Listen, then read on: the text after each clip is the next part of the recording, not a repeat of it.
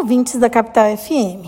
Após o ataque frontal ao Estado Democrático de Direito, ou seja, a tentativa de golpe ocorrida no último dia 8 de janeiro de 2023, com a invasão, a depredação dos prédios de, dos três poderes em Brasília e outros atos antidemocráticos, nos deparamos com diversas notícias de demissões por justa causa de alguns empregados que participaram destes atos, o que levantou a discussão se esse tipo de dispensa é realmente aplicável ao caso. A justa causa é uma penalidade aplicada ao empregado quando este comete um ato faltoso grave. Quando o empregado é dispensado por justa causa, suas verbas decisórias são reduzidas consideravelmente, pois ele perde o direito de receber o aviso prévio, férias e décimo terceiro proporcionais e a multa de 40% sobre os depósitos fundiários. O empregado dispensado por justa causa também não pode se habilitar para receber o seguro-desemprego, assim como não pode sacar os depósitos fundiários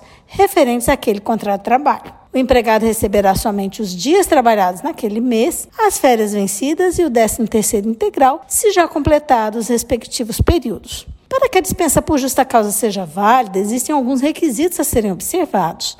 Primeiramente, o motivo que levou à demissão por justa causa deve estar previsto nas hipóteses do artigo 482 da CLT, em outros artigos também da CLT ou legislação esparsa. Além disso, a justa causa deve ser aplicada tão logo o empregador tenha ciência do ato faltoso cometido pelo empregado. Outro requisito da justa causa é a proporcionalidade, ou seja, tal penalidade deve ser proporcional à gravidade do ato. Caso contrário, outras penalidades devem ser aplicadas, como, por exemplo, a advertência ou até a suspensão é, do contrato de trabalho do empregado. Se a penalidade for questionada em juízo, a sua motivação deve ser comprovada pelo empregador. Dentro das hipóteses que levam à demissão por justa causa, existe a previsão contida no parágrafo único do artigo 482 da CLT, segundo o qual o empregado poderá ser dispensado quando praticar atos atentatórios à segurança nacional devidamente comprovados em inquérito administrativo. Referida previsão legal está sendo utilizada por alguns empregadores para enquadrar e justificar a demissão por justa causa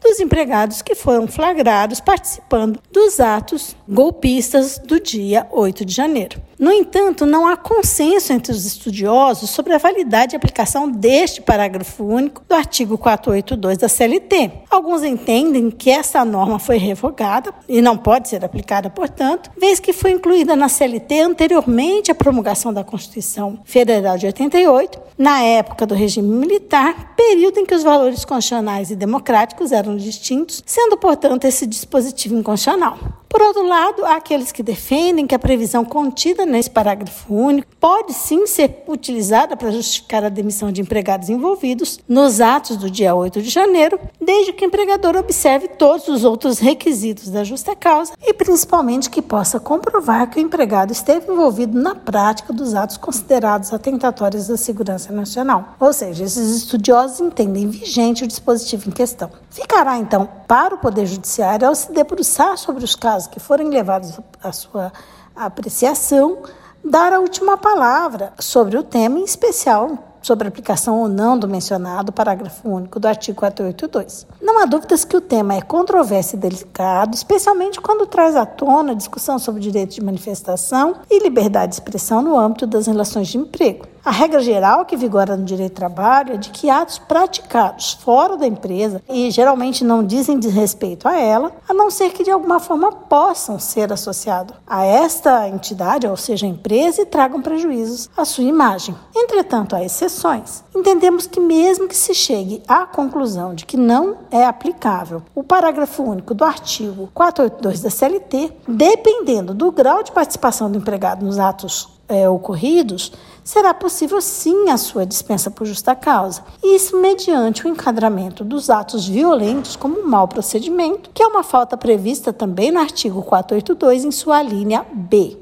A previsão é uma previsão genérica que envolve justamente a prática dos atos que não estão previstos nas outras alíneas, mas atos que se distanciem do que é legal e moral, podendo ser atitudes desrespeitosas, incorretas, que violem a legislação ou mesmo regras internas da empresa. É importante lembrar que a Lei 14.197 de setembro de 2021 considera crimes contra as instituições democráticas a tentativa de abolir o Estado Democrático de Direito com emprego de violência ou grave ameaça, impedindo ou restringindo o exercício dos poderes constitucionais. Além disso, a lei também prevê tentativa de golpe né, como crime, tentativa de depor por meio de violência ou grave ameaça o governo legitimamente constituído, o que, na nossa opinião, está plenamente caracterizado nos atos de invasão e destruição dos prédios sede dos poderes legislativo, executivo e judiciário ocorridos dia 8 de janeiro em Brasília. Por hoje é só. Esse podcast foi elaborado por Carla Leal e Marina